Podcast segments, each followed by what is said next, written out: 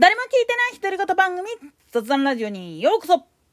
さてさてなんか関西万博の入場料金が7500円で設定する当初予定の6400円から大幅に値上げした状態で確定するみたいな話が出てきてるんだけれどもそりゃしゃあないわなっていう部分もあるんですよね。なんでやねん。というのも結局まあ言ってみれば施設の建築費であったりだとか維持費であったりだとか交通網の整備とかっていうのにはすごい莫大なお金がかかってくるわけだしその分を負担してもらおうというふうになってくると今の物価っていうのを考えたらそれくらいになってきて当たり前なんですよね。もっと安くしろとかって言うんであったらそれこそ本当に中国とか韓国みたいな手抜き工事されても文句言えないよっていう話にもなりかねないんですよね。まあそれはあくまでも極論として考えたとしても本来昔の金額と今の金額ではどんだけインフレになってるかっていうことを知った上でものを喋ってほしいんですよね。それこそ本当にね北大阪急行が今まで値上げっていうのはあんまりせえへんかったっていうのが全部その万博での輸送千里万博が行われていた時の輸送費で建設費どころかまあ言ってみれば将来の運営費までペイしてしまったっていう逸話があるぐらいすごかったわけなんですよね。当然それっていうのは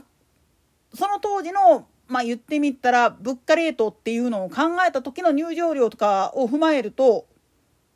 まあまあええ値段してたはずなんですよ。そこと比較して今回の値段が高いとかって言うんであんならばちょっとおととい来やがれな話なんです。なぜなら時代が違う。そして物価そのものが全然違うんだっていう状態なんです。30年ぐらい前から物価が上がってないのにもっと言ったら給料上がってないのに物価が上がってとかって言ってるけれども実際問題のことを言ってしまうと今まで上げてこんかった給料上げてこんかったことによる弊害が起きてるだけにしかないんですよね。こればっかりはねもう株式市況とかそういうのがすっげえ響いてくるからなかなか難しいんですよ。で中小零細企業っていうのは大企業がまあ顧客サービスとして安い値段で提供しようと思ったらそのしわ寄せをそこにやらざるを得ないという部分は出てくるわけなんですよね。なんでやねん。そこら辺をどうやって改善するかっていう話をやり始めると今この値段高いとかって文句言ってる人結構いるけどじゃあその高い値段の設定の裏側に中小零細企業が作っている部品がどんだけあると思ってるっていうふうにまず考えることから始めないといけないんです。例えば iPhone1 個を作るにしてもその部品メーカ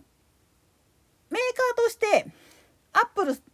単体で全てを作ってるんだったらもっともっと高い値段になりかねないんですよ。だけどこれをまあ言ってみるとサプライチェーンでいろんなところからまあいいものを買ってきて組み合わせて作ったらその分だけコストっていうのは下げられるんですよね。このことに気づいてる企業がまあ言ってみると日本の場合日本の家電メーカーとかがスマホ事業から撤退した最大の理由っていう部分にも当てはまるんです。どうせ海外の企業がそうやって安いスマホを作るんであったらその中身のところを自分たちが牛耳っちゃえばその分の売り上げ何パーセントかは自分たちの懐に入るんだっていう風に考え方が変わったからこそ撤退してるっていう風にも見なすことができるわけなんです。これと全く一緒なんですよね。つまり万博の今回の値段が高い高いって言ってるけれどもいざ始まったらそれに見合うだけの価値だったなっていうふうに言える内容だったら誰も文句言わなくなるんですよ始まった途端に。なんでやねん。それは実際に千里万博が開催された時のさっきも言ったその北大阪急行の話じゃないけれどもそっちらへんあれとて本来だったら特例で国の方から大阪市交通局今の大阪メトロに対して延伸しても構へんよって言ったのにもかかわらずそんなもん人来るわけねえだろっつって蹴ったがために大損こいてるわけなんですよ。あの時素直に乗ってたら阪急総取りみたいなことにならなくて済んだのにねっていうやつです。なんでやねん。でもほんまにこれがあったからこそいろんな意味でまあ言ってみれば北摂地域の経済っていうのもすごく回ったわけなんですよ。こういったことを考えずにただ単純に目先のその金額だけ見てギャーギャー騒いでるっていうのは正直言って滑稽なんですよね。この件に関してはさらにまあなんか噂でウクライナ復興支援税っていうのを取るぞとかっていう話がちょっと出てきてるんだけれどもなんでやねん。これに関しても憲法9条で自衛隊を海外に派遣できないそれも軍隊として戦力としてカウントされないっていう事情があってじゃあ日本ができる支援って何でしょうっていうふうになった時に世界中からじゃあ俺らが武器とかを購入するための金出してくれっていうふうになるのは当たり前なんですよ。なんでやねん。それが実は憲法9条の戦争放棄っていうものの正体です。もっと言ったら日本に兵力軍事力っていうのを身につけさせない代わりにまあ言ってみるとそれに見合うだけのものを出してくれるんであれば俺らが代わりにやるよって言って米軍基地であったりとかその他の国々の方で約束っていうのをやってるわけなんですよ。まあこの約束を破ってんのがね 朝鮮半島であったりだとか中国大陸だったりだとかね極東ロシアだったりだとかっていう風になってくるわけなんだけどなんでやねん。つまりそういった部分を知らずに文句言うんであるならばもっと世界に対してもうお金出せませんそして我々は我々の国を守るために武器を取りますっていうふうに言わないといけないんです。それ言ってたんが実は安倍ちゃんなんです。とプラスして憲法9条を改定するっていうことの本質っていうのは実はここなんです。